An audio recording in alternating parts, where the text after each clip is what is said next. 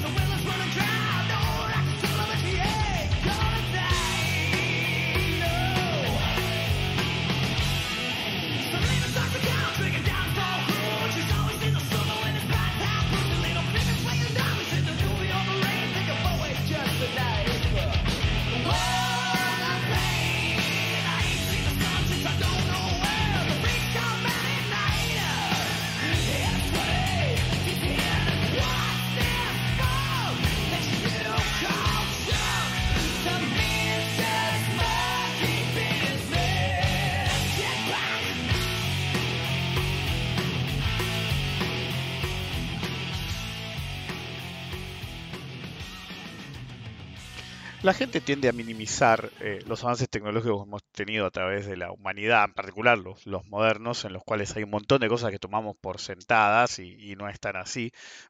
a mí siempre me interesó eh, que muchas veces cuando nuestra profesión leemos sobre economía o finanzas antiguas, pero sobre todo economía, eh, todo el que explica la economía tiende a olvidarse ciertas cosas. Por ejemplo, que la tecnología actual dista dramáticamente de la tecnología inexistente del pasado, de acuerdo a la época. Entonces muchas veces se toman análisis o consecuencias y se explican actividades sin tomar ese marco de referencia como si fuera un given y se olvidan que mucha de la gente, incluso profesional que puede llegar a, de la profesión, que llega a leer el texto X o escuchar la explicación X, em, se pierde de, de ciertas cosas porque si vos no das un marco a la explicación, básicamente lo va a pensar, por más que sea de otra época, en términos eh, modernos o familiares. Me acuerdo que uno de los... Em, que eso me hace a Paul Gilbert, el guitarrista, que alguna vez voy a hablar de eso. Eh, una vez estaba viendo un, documental sobre el oráculo de Delfos y, no era un documental en sí, era, era una clase grabada de un tipo.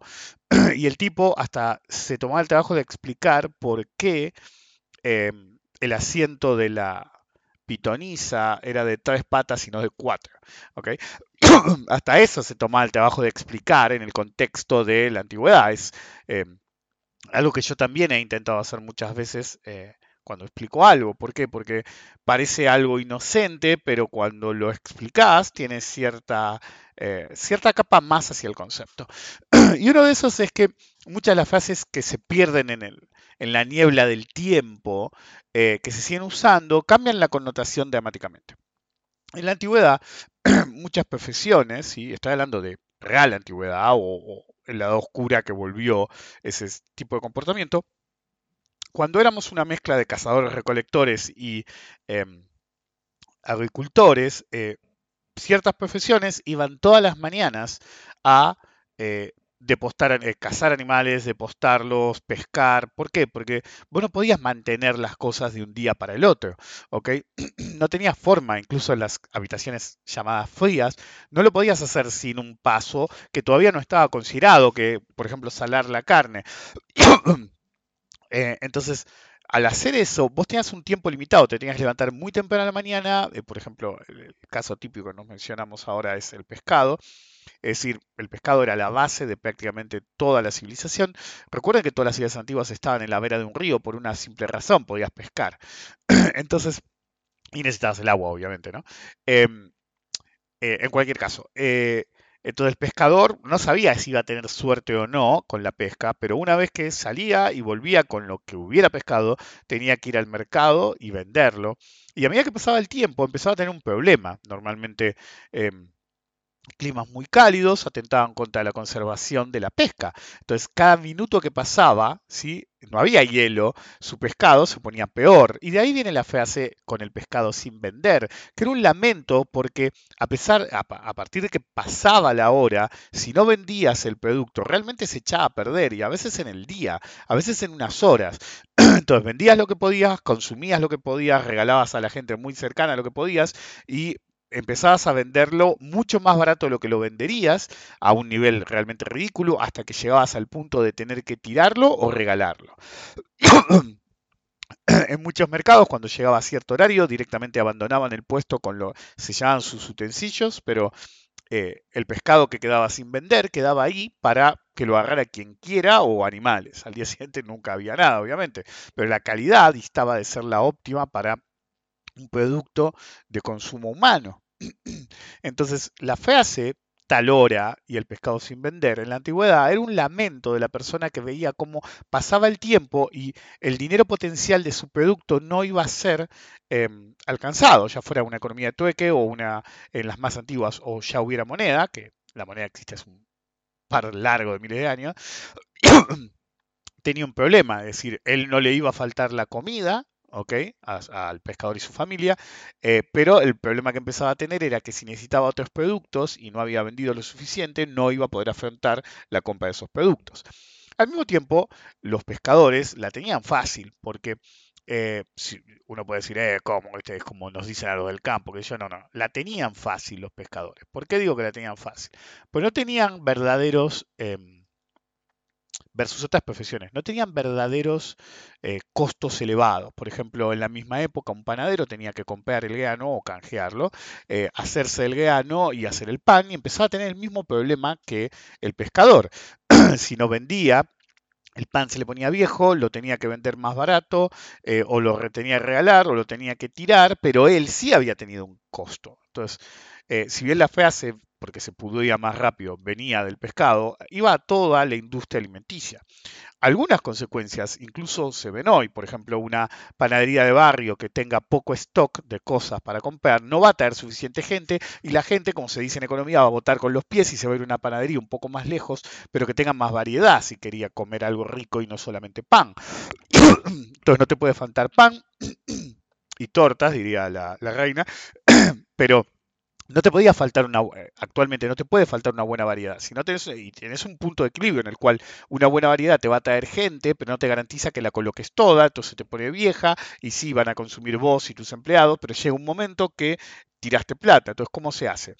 Normalmente pones un markup, es decir, tanto el pescador como en la antigüedad, como ahora cualquier industria de ese tipo, ponen un precio eh, si a veces, muchas veces, sobre todo en países inflacionarios, dicen, no, los panaderos o tal industria te está cagando porque no te está cagando. no solamente te está vendiendo tu producto, sino potencialmente todo lo que tenga que tirar, ¿sí? el costo hundido que va a tener que afrontar para que vos tengas tu producto. Pues si vos ibas a comprar pan a las 7 de la tarde en vez de a las 6 de la mañana o 7 de la mañana, querías tener pan, pero para que vos tuvieras pan, él tenía que hacer pan de más, y el pan de, de, ayer ya no funca, o, o no funca al mismo nivel o va a tener que venderlo más barato, depende de las épocas, ¿ok? Pero el punto persiste, para que vos consigas pan tarde, él tiene que hacer pan de más y no necesariamente ibas a comprar pan vos o los que fueran a comprar tarde, pero también querían tener pan y si no tenían pan, si a una panadería que lo tuvieran y si iban a empezar a, ir a la otra panadería, ibas a perder un cliente, entonces tenés que tener pan de más, pero al mismo tiempo tenés que cubrirlo por si va a ser un costo hundido de oportunidad de tener un cliente que venga tarde o no. Entonces, eh, ese es el verdadero origen de la inflación. Ah, no, pensaron que hubiera ese lugar, ¿no? No, el verdadero origen de la inflación en el mundo no es la hiperemisión, ¿ok? De hecho, cuando apareció la hiperemisión por primera vez, lo que apareció fue la debilidad de los metales. Eso ya lo expliqué en, en, podcasts anteriores, si no búsquenlo. Pero bueno, básicamente cada vez le ponían menos ley, menos metal precioso, entonces cada vez se emitían más y entonces eh, apareció el, dinero malo desplaza el dinero bueno, entonces se ahorraba en las monedas de los emperadores más antiguos porque tenían más oro o eran mejores que la de los modernos, entonces las monedas esas estaban más hechas mierda porque pasaban a través de los siglos, o al mismo tiempo estaban mucho más sanas porque eran guardadas en tesoros, pero el hecho persiste que la hiperemisión jamás generó inflación en sí, sino que generó debilidad de la moneda. se confunde en la civilización moderna porque la debilidad de la moneda genera mucho tránsito de comercio desfavorable por la comunicación que tiene el mundo moderno, pero en el mundo antiguo esto no se daba. Entonces solamente tenías un problema de transferencia de riqueza, no de inflación. El origen de la inflación no pasa por la emisión. Y lo que es cierto hace 2000 años es cierto ahora, lo que pasa es que ahora es más difícil de ver. La inflación la generaba el riesgo ¿sí? literalmente. Entonces, el pescador tenía su bote o tenía un bote con algunos amigos, y iban y sacaban el pescado y lo traían. Y no tenía un costo para ellos. Si el bote estaba en buenas condiciones, si las redes estaban en buenas condiciones, si bien si eran vivos, eh, a concepto moderno amortizarían ambos, pero en esa época el concepto no existía mucho, normalmente los botes se heredaban, para que se una idea, los botes eran hechos para durar generaciones, las redes no tanto, pero se arreglaban, entonces no se consideraba como un problema monetario, por ahí la primera inversión si eras uno nuevo que no tenía eh, algún amigo que trabajar o querías independizarte, pero fuera de eso, o no heredabas, fuera de eso, no tenía un costo en sí más que su propio tiempo. Entonces, eh, una de las profesiones que menos inflación generaba en la antigüedad era la del pescador, con una excepción, el problema de la oferta y la demanda. Si la pesca era mala y la dieta de la población dependía mucho del pescado, si había poco pescado iba a valer más, lo cual iba a generar inflación. Pero eso es inflación de oferta y demanda. La inflación, el origen de los fenómenos inflacionarios, porque la inflación que acabo de mencionar es la inflación que se conoce en casos como los mercados centrales. Si vas temprano y entonces poco tomate y poco lechuga, el precio va a subir. Vas dos horas después y llegaron cinco camiones, va a ser más bajo. Entonces, en realidad, el precio va y viene de acuerdo a la oferta del producto y la demanda, obviamente, pero en particular a la oferta en ese nicho. Pero el verdadero origen de la inflación es en nichos de riesgo, como en la panadería. Cualquier cosa elaborada que tenía el riesgo de que vos tenías que tener producto en todo cierto horario, ¿sí? en la antigüedad ibas temprano a comprar. Y fue. Entonces, si llegaba a cierta hora y no vendías las cosas, tenías el pescado sin vender. Y difícil que viniera algún cliente último momento, pues la gente hacía las compras muy temprano en la mañana. Ni bien estaba todo fresco. Ahora, en la modernidad sí tenés ese problema que generó inflación en el pasado. Por eso, en la antigüedad la inflación no era un problema endémico. Hubo ciertas civilizaciones que sí, eh, hubo fenómenos monetarios, eh, inflacionarios monetarios, lo he explicado en el pasado alguna vez, en algún seminario, no importa. Es decir, he analizado, a mí me, encanta cuando viene un pelotudo, libertario o algún pelotudo. Me parece que esta introducción se está haciendo medio larga, le dije a mi mujer que iba a durar dos minutos y el podcast iba a ser corto, me retracto, pero se lo voy a decir después a mi mujer. En cualquier caso, em, a veces viene un libertario o cualquier pelotudo y me viene a decir que sabe lo que es la inflación y digo, flaco, yo he estudiado la inflación. Es uno de los fenómenos que más me ha chocado porque tiene cierto sesgo irracional de profecía autocumplida negativa. ¿ok? Entonces, en cualquier caso, he leído y he investigado acerca de la inflación en toda la historia de la humanidad. Entonces tengo cierta comprensión de la inflación que por ahí no tiene la rata de biblioteca. Hay que tener cuidado con qué se lee y cómo. En cualquier caso, no era el punto. el punto es que en la antigüedad teníamos un problema de tecnología de conservación y por eso al final, ¿sí? Eh, sobre todo en el tema del pescado, se perduró esa frase de X hora, mira la hora que es y el pescado todavía sin vender, lamentándose de la potencialidad de ingreso que va a perder, porque el pescador no sabía si al día siguiente iba a haber una tormenta y no iba a poder salir a pescar, o si al día siguiente iba a haber pesca buena, y hoy que tenía una pesca buena, no la podía realizar en toda su potencialidad. Entonces siempre hay que tener cuidado cuando uno tiene las esperanzas demasiado altas respecto de... Eh, la potencialidad de una inversión o de un trabajo en sí. La realidad puede darte un cachetazo. Y así termina la introducción del podcast de hoy, que es un podcast en sí mismo. Bienvenidos a el episodio número 309 Rompiendo la Banca. Soy Rick Decar. Este es el último del ciclo institucionales de este año. Normalmente a uno por año, casi siempre son cinco, creo que siempre son cinco. Eh, iba a ser uno más, pero necesitamos hacer un podcast sí o sí por una fecha determinada en la semana que viene, así que va a quedar acá. Como dije, soy Rick Decar, bienvenidos a otro episodio de Rompiendo la Banca, bienvenidos a otro final de ciclo institucionales, en un tema que he mencionado en el pasado, pero no todos escuchan todos los podcasts, ya son tantos que a veces repito ciertos temas o les doy un otro enfoque o hablo coyunturalmente eh, en una forma más actual. Recuerdo colaborar con la difusión del podcast poniendo alguna buena calificación en Spotify o eh, haciendo retweet, me gusta o as you saw fit. De no hacerlo, puede llegar el final del día y el pescado todavía sin vender. El, problema de las frases antiguas es que cuando perduran a través de los siglos, cada vez se ponen más negativas sus implicancias. Esta es una de ellas. El 99% de... El 99 asintóticamente el 99,9 periódico por ciento de la gente que alguna vez ha usado esta frase nunca va a tener un problema como el pescador en la antigüedad en su puta vida, entonces lo toma como algo extremadamente negativo. Quise cagar a alguien, mirá la hora que es y todavía no pude. Eso es particular de la industria financiera, ¿ok? Se babean, ¿sí? A veces los ves escribir en internet y las babas es decir, empiezan a segregar saliva como el perro de Pavlov cuando dicen inversor retail o minorista. Es decir, esos minoristas que, vienen con el dinero en la mano, con un shut up and take my money, haceme millonario. Hay que sembrar perejiles antes de que se acaben. Esa anécdota la he contado una vez un pelotudo dijo, ese se le entraron a caer de risa, por lo demás sabían quién era yo y él no, lo cual era una muestra de su ignorancia profunda. Pero en cualquier caso, viene la frase matadora. Diciembre normalmente, o julio, cualquier cierre de ciclo, una hora, por ejemplo, y el pescado todavía sin vender. Es decir, podrido. Es decir, que cada vez está más podrida tu idea de inversión y cuanto más pasa el tiempo, más te preocupas porque más se puede saber que puede llegar algún problema con la inversión. Por ejemplo, en la película Margin Call, los tipos, es decir, un analista llega a la conclusión de que si eh, hay una baja en el mercado subprime, se va a hacer todo mierda mal y van a fundir en menos de un par de días. Cuando se dan cuenta, lleva el problema a, la directiva y el de la directiva le dice, mira, yo no soy ningún genio, pero eh, en este negocio, eh, a, a, grosso modo lo voy a decir, podés ser el mejor porque lo haces primero ¿sí? O porque sos un genio. El data es, vamos a resumirlo en esto.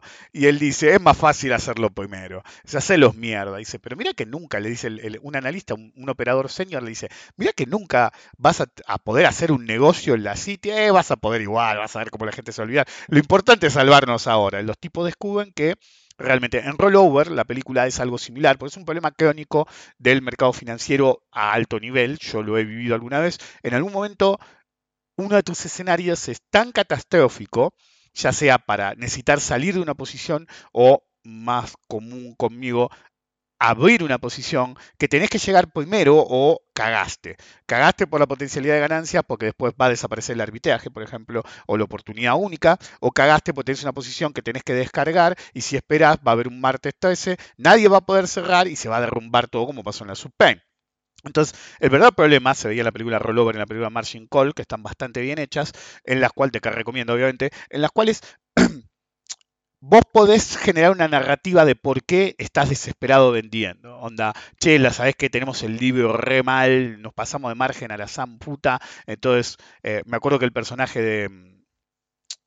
No me acuerdo el nombre. ¿Cómo voy a olvidar el nombre del chabón? El, el pibe de Wimbledon, el rubio.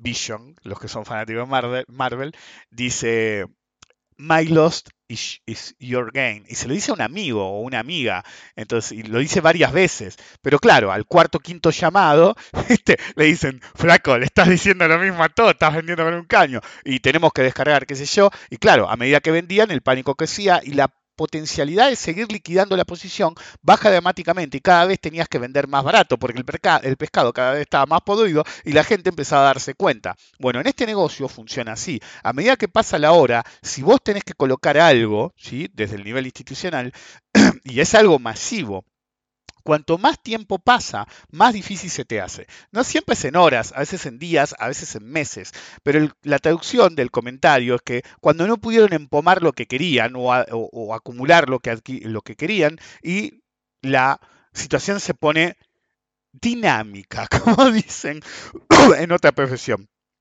Una cara de esta situación es el horror de la baja tasa de supervivencia. ¿ok? Hace poco, ayer o anteayer, hice la encuesta y la tasa de supervivencia eh, a corto plazo de operadores es dramática, dramática. Realmente es una película de terror, pero claro, todos creen que a ellos no les va a tocar. Eh, voy a hacer un podcast en un par de podcasts. No, lo, haría la semana que viene porque saqué este tema, pero la semana que viene es otro tema. Así que por ahí lo hago en dos semanas against all odds. Eh, pero bueno, no importa.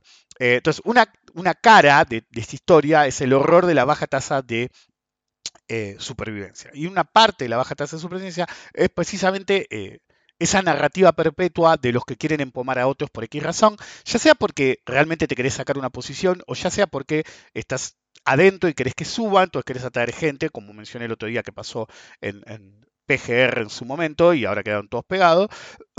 y pasa muchas veces. Por ejemplo, el otro día un cliente me, me, insiste, pues en realidad no es que no quise hacerlo, pero a veces cuando me hacen ciertas preguntas digo, bueno, lo voy a contestar después con tiempo porque el problema que me escriban mucho es que no sé si va a ser una respuesta rápida o, voy a tener que leer mucho, este, tengo que leer bastante. Entonces, no sé si es algo rápido, te tengo que hacer un par de gráficos, te tengo que hacer algunas cuentas, casi siempre es rápido. Entonces, te pongo a la cola porque sé que es un poquito más, una, una respuesta un poquito más compleja y no es urgente. Entonces, el pibe me insistió, cuando me insistió, dijo, uy, me olvidé de él. Eh, miro la, cartera que me dice y tiene Palantir.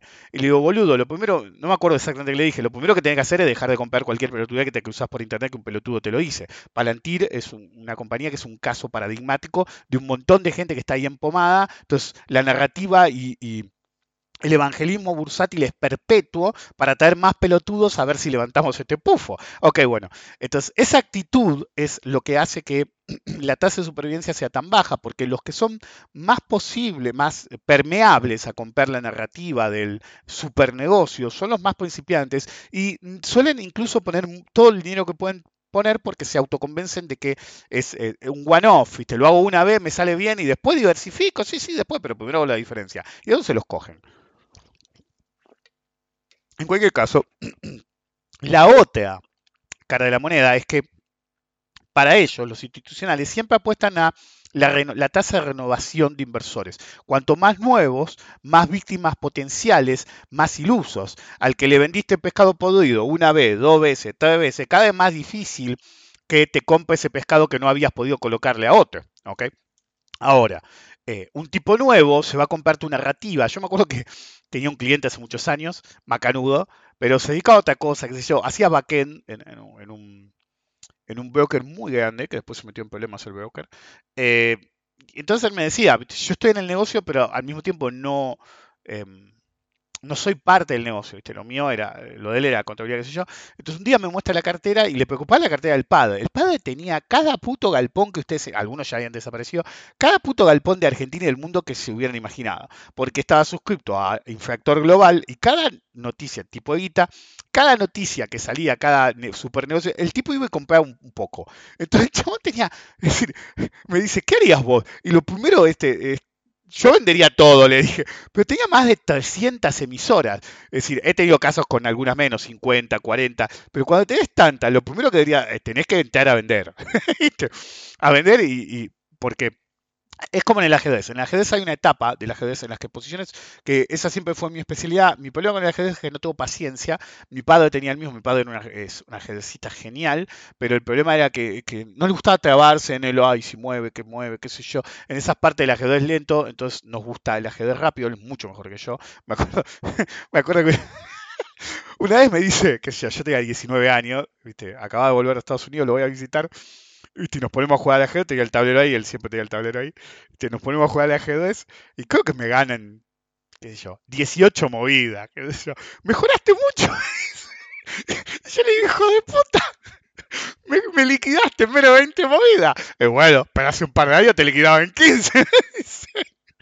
bueno, en cualquier caso, el problema es que a él no le pasa, a mí sí, es decir, me gusta tanto la velocidad, entonces ni bien mueven, sobre todo el otro esperaba que yo muevo tan rápido que a veces cometo errores. ¿sí? Es decir, no, no, me gusta pensar mucho las movidas, entonces soy, soy un jugador instintivo más que. Si hago estrategias, probabilidades, todo lo quieran, pero lo hago a la velocidad que lo hago en el mercado, incluso un poquito más lento que en el mercado, obviamente, pero produce muchos errores. Entonces, si bien produce muchos errores, pero el ajedrez rápido es quien se equivoca más. Normalmente, me acuerdo de una época en el 2008-2009, no sé cómo terminar hablando de esto, eh, jugaba al ajedrez eh, en línea antes de empezar con Call of Duty. Em, y jugaba todas partidas ultra rápidas, a un minuto, un minuto y medio. Normalmente se hace mucho 2-12, jugás dos minutos y por cada movida te agregas 12 segundos cada vez que moves. Entonces, la partida puede durar 10 minutos con, el reloj clavado ahí, en, faltan 10 segundos más o menos, pero bueno, no importa, el hecho persiste. Em, me acuerdo que una vez le gané a un... Fue la mejor partida que gané en mi vida, que la tengo guardada por ahí. Le, le gané a un maestro internacional, yo no estoy calificado, em, que era maestro, pero tenía un elo de 2000, es un elo altísimo, yo nunca llegué tan alto, y lo maté y lo, le hice crash al tipo, lo destruí. Me acuerdo que el tipo a través del sistema me mandó un mail y me dijo, nunca me ganaron así, es decir, y yo le contesté, sí, pero si mirás bien, después de analizar la partida, fue quien se equivocó más. Yo había cometido un error brutal, pero él se equivocó al no verlo y después ese fue su error y terminé ganando. en cualquier caso, em, en esas situaciones en las que uno tiene que tomar decisiones rápidas, eh, es posible de que suceda mucho que empiece a comprar narrativas por la misma razón. Ok, no, yo no tengo tiempo de eso como, como la película de Los Simpsons que decían, yo, a mí me pagaron por, por elegir, no por leer. Elijo esta, pero las va a leer, no, no, a mí me pagaron por elegir, elijo esta. Y era el domo, ok. no importaba nada, el tipo agarró una y chao, bueno, esto es lo mismo. Hay gente que dice, no, yo no tengo tiempo para esto, a ver qué, mi, mi, asesor me tiene que decir que operar. Y operan cualquier pelotudez que le dicen. No es casualidad que los agentes de cierto tamaño, sobre todo los importantes que tienen la ventaja en los países bananeros, que vos sabés que es más difícil que te caguen la guita, no siempre, como se ha demostrado en Argentina, pero agentes de cierto tamaño, el otro día me hacían la pregunta, la voy a repetir. Em, ¿En qué, ¿En qué, agente operarías en Argentina? Y eso se extiende a todo el mundo, ¿ok? Sobre todo en mercados chicos. y yo siempre contesto exactamente lo mismo no es acerca de los servicios que te den, es acerca de que el broker esté vinculado a un banco. ¿Por qué? Porque, por ejemplo, en Argentina, Provincia Bursátil, Comafi Bursátil, IOL, em, eh, el BIND, em, todos los, que, eh, los bancos que o, adquirieron o tienen un, un, broker de cierto tamaño, por ejemplo, Comafi Bursátil siempre fue grande en colocación de bonos, entonces son muy abstrusos, hace mucho no los uso, pero es muy complejo operar con ellos, Provincia Bursátil es un poco mejor, Nación Bursátil es un poco mejor, pero cualquier, vos podés decir, tienen contra, no tienen no, que la, que, la plataforma, que sé yo, ah, pero no se van a ir con tu guita, pelotudo, entonces lo principal acá es que sea lo más amigable posible y que esté vinculado a un banco. Pues si está vinculado a un banco, tiene cierto tamaño y no te van a cagar porque si te cagan pierden la licencia bancaria. Entonces, es peor cagarte, ¿sí? Por ejemplo, el otro día le decía a mi mujer, no hay negocio más idiota que en Argentina que Willowbank se metió en el ecosistema de Walla. Está bien, tiene un montón de clientes lo de Walla, pero es una tarjeta pedorra, bien financiera, eh, bien financiada. ¿Saben todas las tarjetas de Mercado Pago? La misma, es decir, es más grande, es decir, en términos de negocio. Entonces, ¿le cedes el banco por un porcentaje de una tarjeta? El de Willowbank es un pelotudo mal, a menos que esté lavando guita a lo pavote. Ok, por más que no tuvieras casi cliente, vote la licencia bancaria, boludo. ¿Sabes lo que vale? El tipo bajó la licencia bancaria a cero en ese tipo de asociación. Pero bueno, en términos de brokerage, sirven muchísimo los agentes de bolsa que ahora tienen un banco o tienen un banco. Por ejemplo, Rebanking nació como una financiera tipo cueva, ¿ok? Y ahora es Rebanking. Y vos decís, eh, pero es una app, un banco app. Yo sí, pero tiene la licencia bancaria y es muy difícil entrar en ese negocio. Entonces, eh, es muy improbable que te caigan en la guita, ¿sí? Eh, en un brokerage, en un agente bolsa que tiene vinculado un eh, banco. Porque si se meten en quilombo o quieren cagar a la gente, cagás el banco. Y es muy difícil ese negocio. Entonces es tan difícil de entrar en ese negocio que es más que fácil que consigan, si se meten en problemas, alguien que los financie para tener una parte del negocio. Entonces es como que es un win-win. Es difícil que te caguen y si se meten en problemas, es fácil que consigan el financiamiento para salir del problema. ¿Ok? Em, y también tienen atrás al Banco Central que trata de que no quiebren los bancos. Entonces, por más que sea un banco chico. En cualquier caso, tengan en cuenta eso. El problema de ese tipo de instituciones es que son precisamente las elegidas por los eh, operadores muy grandes o por los emisores como agente colocador. ¿sí? Si yo soy una compañía X y quiero colocar una obligación negociable, no hago solamente una suscripción, hago una suscripción y contrato a agentes colocadores. Normalmente, eh, gente que está muy vinculada al sector financiero y que tiene cartera de clientes per se, entonces, a mí me pasa que ¿viste? alguien te manda un mensaje y dice, a mí ya no me lo mandan hace años porque saben que no voy a comprar ese pescado podrido, pero bueno, en una época todavía me lo mandaban, o a veces me lo mandan para decirme cuáles, es decir, amigos que tengo en el sistema que me dicen, che, está emitiendo tal, y nos cagamos de risa de la garompa que es, pues saben que yo no voy a abrir la boca nunca, pero me dicen, no, mira, estamos cagando, mira lo que nos dieron para empomar, así me dicen, ok, me dicen la ON de turno, qué sé yo.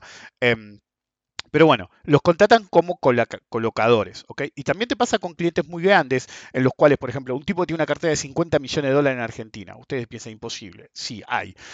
¿Ok? Entonces tenés 50, dije dólares, no pesos, 50 millones de dólares en el sistema de brokerage. Y no conseguís, qué sé yo, tenés en porciones galpones y por alguna razón no los querés y tu agente no te consigue. Entonces empezás a levantar el teléfono a los agentes grandes, mirá, primero lo hacen entre ellos, pero llamás vos al millonario diciendo, loco, necesito vender esta posición y mi agente no me la está vendiendo. Entonces, si vos logueás esa colocación, sea compradora o vendedora, ¿ok? Lo más probable es que ese cliente, que por ahí no tenía tanto negocio con vos, porque te está llamando en segundo o en tercer lugar, eh, pase, no te digo su cartera, pero te vuelvas uno de sus clientes confiables porque cuando quería mover una posición grande vos estuviste. A mí me pasó mucho en el pasado con bonos, ¿viste? Vos querías, eh, no como colocador, normalmente esperé que vencieran o vendía por mercado, pero sí como tomador. Si no como vendedor, sino como tomador, quise decir. Entonces, quiero abrir una posición grande y por mercado no llego, y, mi agente me dice, no, no consigo a nadie, entonces agarrás y llamás a algún contacto que tenés y decís, che, boludo, estoy tratando de conseguir X cantidad de bonos, me dicen que no hay. ¿Cómo que no hay? Entonces, tu amigo o, veo que el secundario, qué sé yo, agarra y dice, a ver, dame 15 minutos. Y alguno en 15 minutos, por ahí no al precio que vos querés, y yo soy más de plantarme en mi precio, eh, pero es decir, pero vienen y te dicen, ok, mira, tu precio no, pero si vos pagás dos pesos más, tengo un tipo que te vende la X cantidad que vos querías o la mitad de la posición. Y está en vos arreglar o no. Entonces, a veces algunos piensan que el mercado es ilíquido y hay muchas operaciones over the counter que se hacen vía MAE o directamente vía telefónica. ¿ok? Es decir, el mercado de bonos internacional es todo over the counter. En Argentina viven bajo la ficción por la bolsa y por el MAE, que es más bien electrónico. Y esto no es así, la mayor parte del volumen va por atrás. Pero ese no es un punto tampoco para hoy. Eh, pero a lo que voy es que no es casualidad que los agentes de cierto tamaño siempre estén ofreciendo algún negocio o nueva emisión. ¿sí? Como un negocio a la menor comunicación de un cliente. Por ejemplo, yo puedo llamar y decir, eh, me pasó hace un par de días. Hace un par de días agarré una cuenta que no muevo mucho en Argentina, tenía un excedente de pesos y dije, no, está por venir el cupón de bono argentino. yo, vamos a comprar más bono. Ok, entonces agarro, lo dije en Twitter. Agarro, mando un paquete obviamente, y no voy a decir cuánto. Eh, mando un paquete y llega enseguida. Encima, eh, no sé qué día lo mandé, pero onda, lo mandé a las 8 de la noche, ¿sí? No voy a decir a qué agente, em, pero lo mandé a las 8 de la noche diciendo, bueno, a ver si está mañana la mañana para operar. A la media hora estaba. Creo que menos media hora. Eh, transferí varios bancos. De uno de los bancos, a los 5 minutos me saltó el cartel en la plataforma que decía, entró tu plata. ¿Ok? Es decir, tampoco estamos tan mal. Estamos mal, pero no tan mal. El tema financiero. Por eso me, la plataforma es una cagada, todo lo que vos quieras, pero la guita, pum, aunque sea para operar, entero. Que uno puede decir, bueno, porque la depositaste. Sí, sí, pero también la pude haber depositado y me pudieron haber avisado que podía operarla dentro de un mes. Ok, es decir, eso la recibieron enseguida y dijeron que la recibieron enseguida. Esa es una vivada típica en la que dicen, no, todavía no entraron los fondos, que eh, pum. Ok, no, acá me dijeron inmediatamente. Y después hice otra transferencia al día siguiente para comprar aún más y me llegó en menos de dos minutos. Es decir, es lo que se ve que alguien está monitoreando todo el tiempo, incluso fuera de horario. No creo que sea una API pura, porque te puedes meter la pata en una API pura, por ahí alguien de guardia o lo que sea. Em, pero en cualquier caso, eh, yo hago eso, al día siguiente, ¿sí? cae un mail que dice, eh, sos un inversor agresivo, porque como hacía un tiempo que no movía la posición, me, tuve que contestar unas preguntas, qué sé yo, pero una pregunta infantil, onda, anda en bicicleta, una cosa así.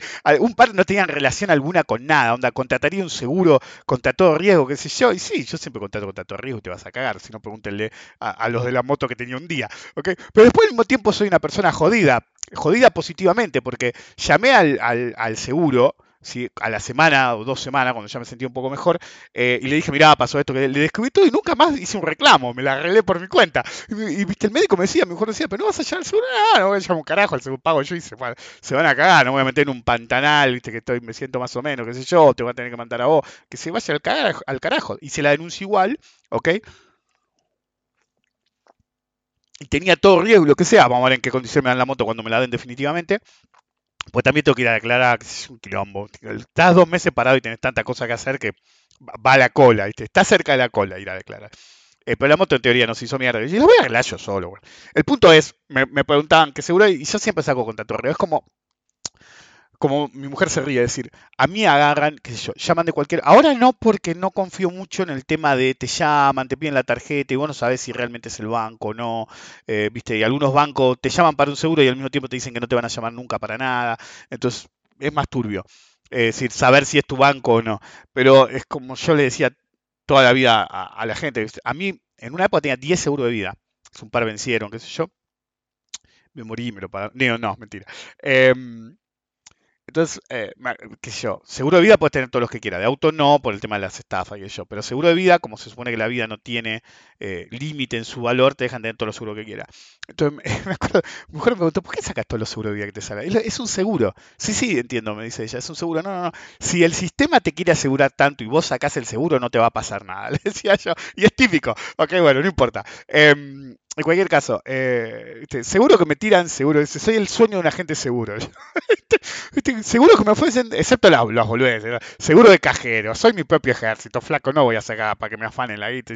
Seguro de bicicleta, te rompe, ah, anda a lavarte el orto. Pero seguro de vida, que yo, ya tanto. Todos los que me escuchan aseguradores diciendo, a ver, ¿cuál era el teléfono Rick que lo tenían? lo voy a llamar a ver si le empujo, seguro. Pero bueno, el punto es que, normalmente cuando me llaman del banco, yo, para ofrecer un seguro, siempre saco contra todo riesgo. Entonces, malamente se interpreta como una persona que es buscadora de riesgo. No sé por qué, en realidad debería interpretar que soy averso al riesgo por el tema de asegurarme a tal nivel, pero bueno, no importa. Eh, entonces me dicen, la composición del portafolio sugerido. Se lo mandé a unos amigos y nos cagamos de risa. El portafolio sugerido, ¿sí? Era ON de IRSA 2023, 20%. ON de IPF 2026, 10%. GD35, yo quería comprar AL30 y AL29. GD35, 10%. TB23P, 10%. Tesla, 5%. ya veo que llega al final y, era más del 100. Eh, claro, el margen. Standard Poor's, el ETF, 10%. Transportadora del Sur, 10%. Premier Renta Variable, ahí me delaté con quién es el agente, 10%. Berkshire Hathaway, 5%. Esta cartera es una cagada, hijo de puta. Tesla, boludo, se hizo verga. Es como el cliente que me dijo, cuando estaba mil, mil y había ratado mil asientos, no, a mi abuelo lo empomaron en Meli. Digo, salí de ahí, titán. Y después me mal que me dije, me dijiste salí de ahí porque se derritió. Digo, obvio que se iba a derretir, hijo de puta, te había empomado una suscripción abajo del precio de mercado, se iba a hacer mierda, cuando se editara el mercado. Pero bueno, no importa. Tela, ¿viste? Digo, pero esto qué mierda es, le digo. Entonces agarro y se me ocurre mirar el sistema de ellos mismos las dos ON que me sugerían, porque yo justo hace poco había hablado en el podcast, de que las ON argentinas estaban con una eh, eh, paridad extrema, extremadamente elevada, mucho mayor, mucho mayor que el subsoberano. Y ellos no, por el sector privado y Sarasa y no sé qué. Digo, flaco, los dólares, este, no va a dar tus dólares. Y si no te dejan, yo sé de buena fuente que hay varias empresas que están empezando a analizar la posibilidad de meter como excusa el supercepo para no pagar la ON. Y estoy hablando de ON con 90 plus de paridad, así que ojo con lo que hacen. ¿ok? Ahora traten de vendérselas a alguien. En cualquier caso, eh, digo, a ver, la ON de IRSA 2023, miro, 93 de paridad. ¿What? El L30 está bajo el 20, hijo de puta, decía yo ese día. IPF, claro, IPF más capa caída, 66 de paridad. Pero esto es una cagada, digo yo. ¿Cómo voy a pagar 66 de paridad IPF y 93 de paridad IRSA? Y el que me diga, no, porque las, ¿viste? las corporativas pagan. Yo tengo el, el, Wall of Shame acá en la, en la oficina de Corps por ejemplo, IPF, que nunca pagaron un peso en algún momento y te hicieron el ojete. Pero bueno, digo, a ver cuánto cotiza ahora. Busco la IRSA, no, dice, especie no existente. Busco la IPF, especie no existente. Pero la puta que te parió. Pero actúan como lo que son, agentes colocadores entonces, si yo agarraba y levantaba el teléfono y llamaba y decía, ¿sabés que la cartera, o había un link, la cartera que me está sugiriendo, no encuentro tal y tal que eran los que más me interesaban? Los tipos me decían, ya te los consigo. ¿Ok? Porque a veces las colocaciones no están hechas al 100%. A veces una buena porción de la colocación nunca se colocó, pero no quieren bajarle el precio. Entonces hacen este tipo de sugerencias y cuando alguno pica, le dice, ¿sabes que conseguí tanta cantidad? Es un vendedor que saben, porque saben el tamaño de tu cuenta, pues tu, tu broker. Mira, hay un tipo que tiene tanta cantidad porque quedó mal en el div, no sé cómo te contar el verso a un, minorista principiante, pero a mí me dirían, no, quedó mal en el div, o está pasado en otro activo, que yo tiene que guiar un poco para levantar un margen, o lo que carajo sea, te inventan una narrativa, qué sé yo, a ver cuánto te pueden colocar, ¿ok? Casi siempre es el 90% de tu cuenta a ver si picas por todo y ellos van con una comisión. ¿Por qué? Porque son agentes colocadores y cada operador tiene una cuota, una cuota que tiene que cumplir. Porque si vos como agente colocador dentro de un agente colocador, ¿sí? empleado dentro de un agente colocador, no colocas lo que tienes que colocar, va a haber otros que sí lo van a colocar. Son Chile el vendedor de autos y Chile está a punto de vender un auto y viene otro y se lo saca y el chabón no se planta y le vende el auto y cumple con la cuota y Chile no, en los Simpsons, ok. Esto es similar y del mismo tiempo agregadamente tenés el, ¿cómo se llama? Eh, el broker como agente colocador, entonces si se pierden la colocación o alguien coloca más que vos, la próxima vez por ahí no te toca el curro. Siempre hay otro que va a cumplir lo que vos no cumplís. Entonces yo estoy seguro, le dije a un par de amigos y a mi mujer, yo llamo por teléfono y me consiguen la cantidad que quiera. ¿Ok? Sea algo nuevo, una nueva emisión, o emitida en forma parcial sin decirlo, o una posición grande a cumplir de algún cliente, ¿sí? Por ejemplo, así siempre cagaron a los fondos, ¿sí? Con eh, los fondos eh, de gremios o fondos de inversión. Por ejemplo, el, Tejano ex ahorro tiene una causa en la CNB, que él siempre se quejó, ay, no saben cómo funciona el sistema. Y le habían hecho una causa en la CNB porque en el broker que estaba en ese momento, y todos los brokers hacen lo mismo, por eso él se quejaba de que lo habían agarrado a él, no sé en qué quedó eso, eh, agarraban y a fin de día te pasaban el precio. Claro, esa gente normalmente no chequea, solamente chequea que le hagas el fill, ¿ok? Cuando veías el fill, algunos empezaron a chequear y se dieron cuenta que a veces le pasaban precios incluso superiores al precio que se había operado. La excusa de ella era que para conseguir tuvieron que pagar over the counter de más y en realidad lo que habían hecho era matarlos. Los tipos lo habían conseguido el bono 80 y por ahí te pasaban 90 porque había operado eso. Siempre era a final de día y siempre te pasaban como mínimo el máximo del día aunque haya terminado en el mínimo. Uy, justo lo, lo colocamos en el máximo si comprabas, si no en el mínimo. Y además a veces le ponían un plus, ¿sí? la cantidad que vos querías y qué sé yo. Entonces los agentes colocadores tienen esa mentalidad. Si vos dejás, ¿sí? como pasa incluso hoy día en algunos bancos que te dicen cuánto querés comprar ¿sí? y qué querés comprar. Y ellos te van a decir cuánto compraste y a qué precio hasta por ahí dos días después. vos tenés que poner un precio límite. Si vos no podés poner un precio límite, te van a cagar. Te van a cagar y te van a cagar.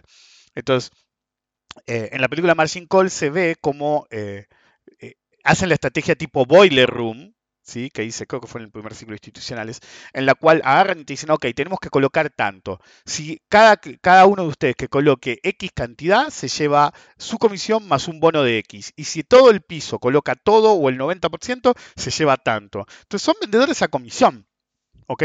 No analistas o brokers. Y el 90% de la gente, el otro día hablábamos con mi mujer de alguien de afuera, no voy a decir quién, em, que, fue, salió de un, de un, agente y trató de abrirse camino en, el mercado independiente, pero no podía. ¿Por qué? Porque simplemente había usado, había eh, sido comercial, es decir, un colocador. ¿ok? Entonces, lo único que hacía era decir, ok, ¿qué tengo que colocar hoy? Tal cosa. El chabón levantaba el teléfono y trataba de colocar. Entonces, no servís de asesor, porque no tenés que colocar. ¿sí? Al mismo tiempo, yo le decía, no, no le encuentra la vuelta, porque tiene algo que colocar. Y, mi mujer me decía, ¿qué? Ella. Bueno, ahí dije quién era. es decir, lo que no entendió, y una vez se lo puse, lo que pasa después en su intento de, ganarse un puesto en el núcleo de Twitter, eh, se asoció con un paralelo y eso yo no lo perdono. Em, traté de transmitirse en un momento y lo que no entendió es que si tenés un producto de colocar, sos vos, vos pasas, cuando sos independiente el producto sos vos, ¿ok?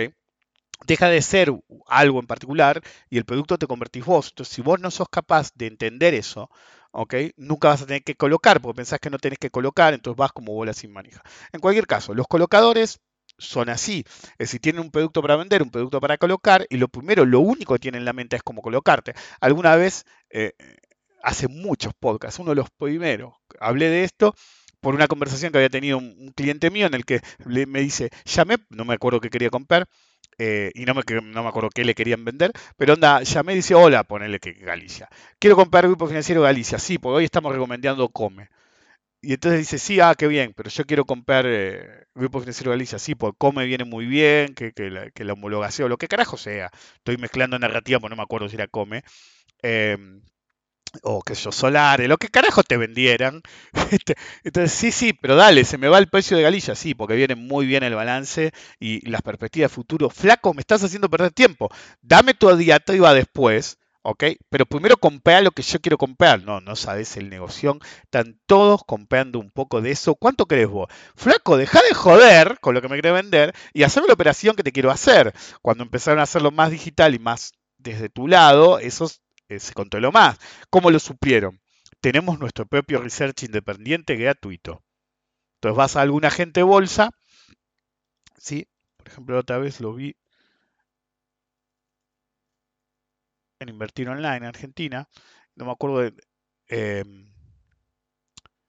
eh, fondo capitalizado.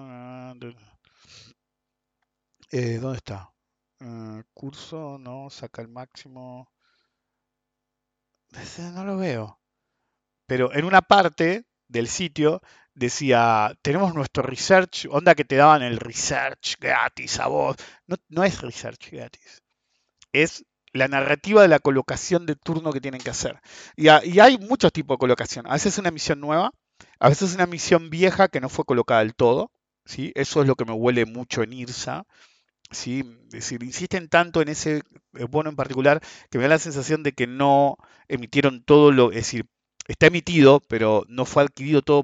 La insistencia en esa bono en particular y que la mantengan tan arriba me da a entender que realmente no se colocó todo lo que se tenía que colocar, entonces es como que siguen colocando. Hace unos años había pasado en, una ON de Cresud, que todos decían que era una negocio, una negocio, una negocio, y, y un día, viste, me la, me la, ofrecieron tantas veces que levanté el teléfono y llamé a alguien de confianza y dije, che, boludo, ¿cuánto se colocó esto? Y el tipo dice, colocaron menos del 30%.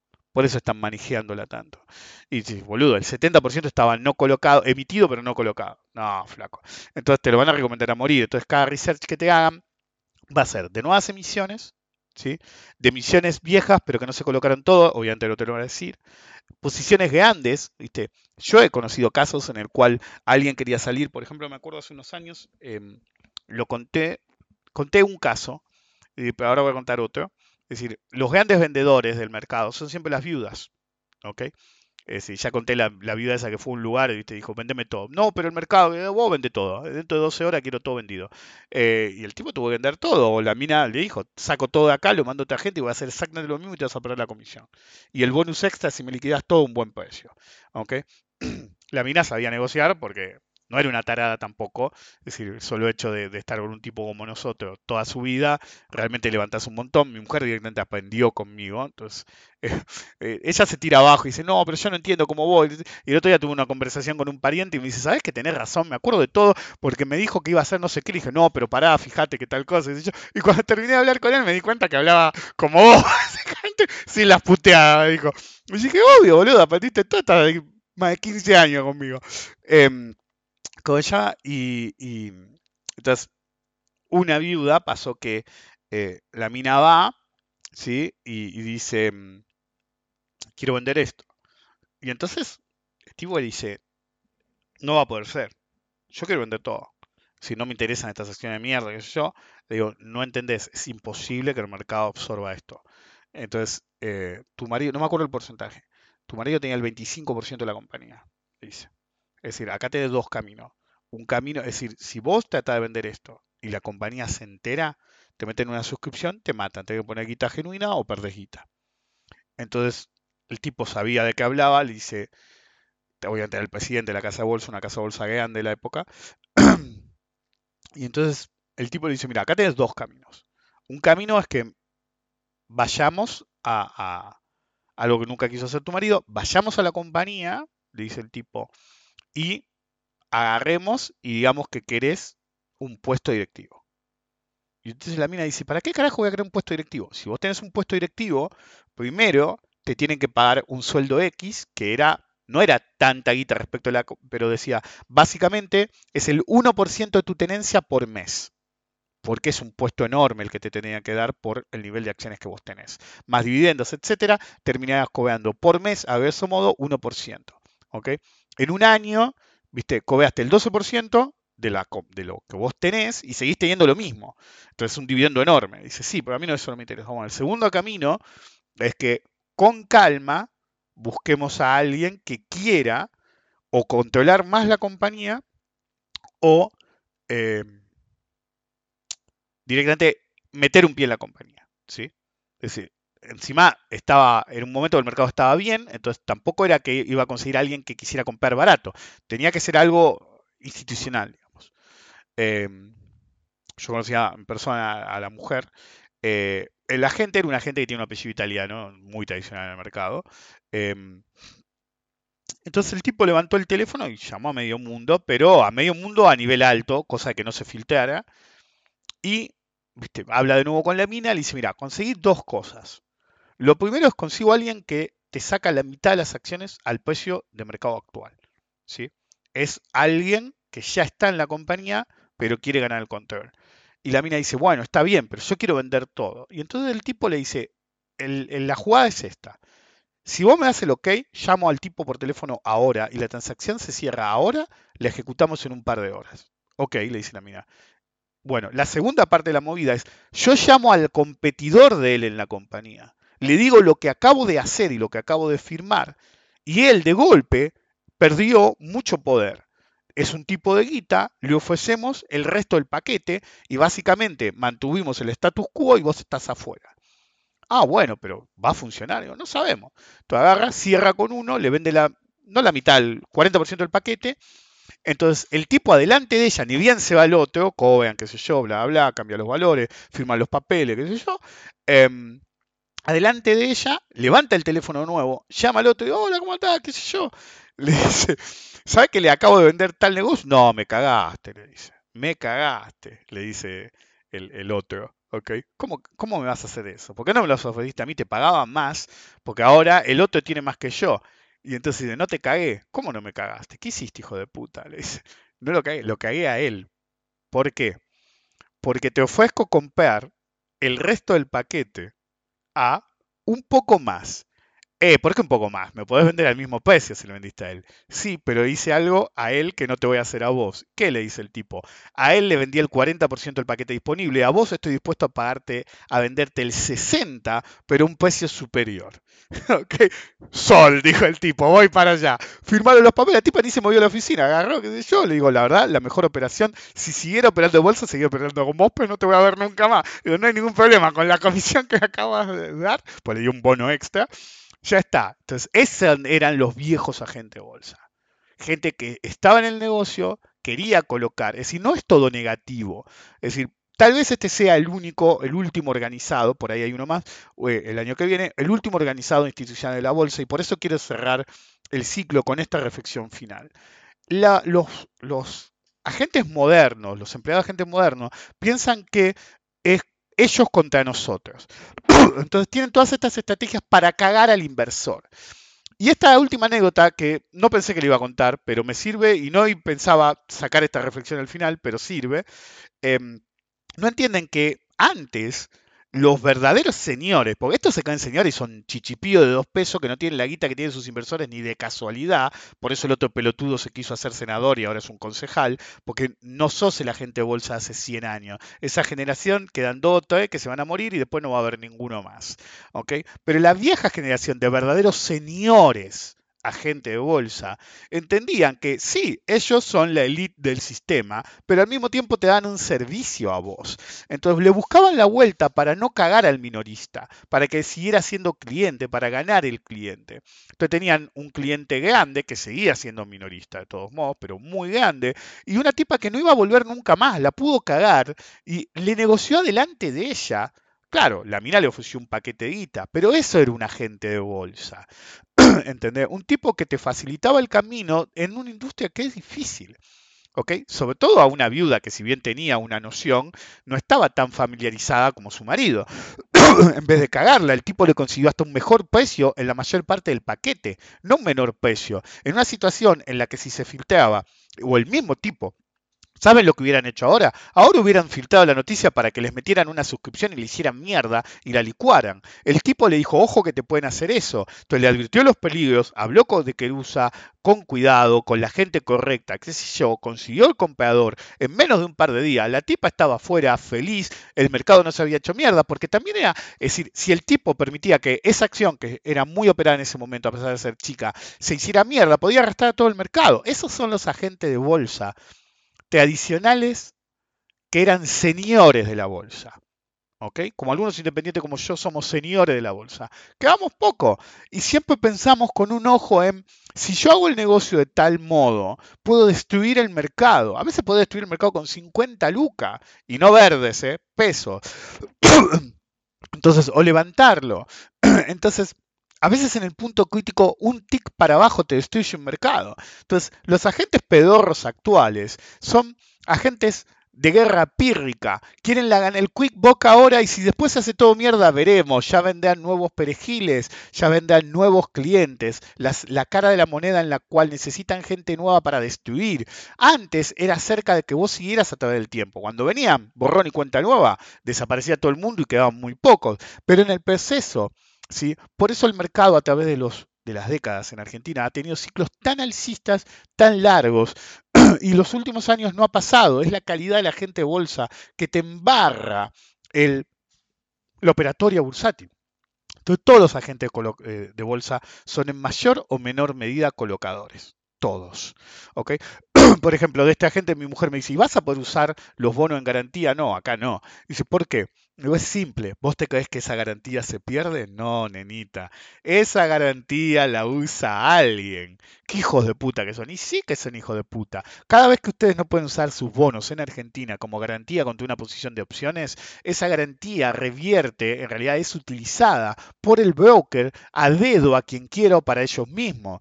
Es del mismo modo que a pesar del PUC, el PUC Polaina. Cuando ustedes tienen posiciones eh, grandes, enormes, de largo plazo, y no las lanzan, ellos las lanzan en la estratosfera. Me acuerdo que una vez pasó, hace no muchos años, que había un tipo que tenía un millón de IPF y se las lanzaban estratosféricamente cada puto vencimiento, hasta que el tipo se avivó. ¿Ok? Agarró y se las vendió de un saque. Entonces dijo, no, no, pero no, no las vendas, qué sé yo. Le dijo la gente, ah, no, fue con un abogado, se las transfirió de coso y de golpe quedaron descubiertos por una teoja de opciones que no podían cerrar y no tenían la garantía. El mercado los ayudó. Y eso hizo que este tipo de, de actividad bajara mucho, ¿ok? Pero cuando alguna gente no te permite hacer algo respecto de márgenes, significa, no significa que el agente tira esos márgenes a la basura. Esos márgenes siempre son utilizados. Y si no se utilizan directamente, indirectamente se los alquilan a alguien más. Olvídense, no hay ningún broker en el planeta que no use la totalidad de su margen. Y si es un, eh, un broker que no te permite hacer margen significa ese margen es al mejor postor o a uso propio. Entonces, recuerden, el agente no es su amigo. La era de los señores agentes, que tampoco eran tus amigos, pero veían lo importante de tener un buen negocio para un buen cliente, que era mucho mejor que tratar de hacerlos mierda todo, total ya va a venir alguno nuevo, que es ahora, era otra era. Hoy, cada vez que vos levantás el teléfono o interactúas de cualquier modo, o abrís un mail de tu agente, o mandás plata a un agente, siempre es la misma película. Lo que piensan es, ¿qué pescado le puedo vender y qué tan podrido será el sabor hasta que me diga, no, flaco, eso no lo consumo? Nos vemos la próxima.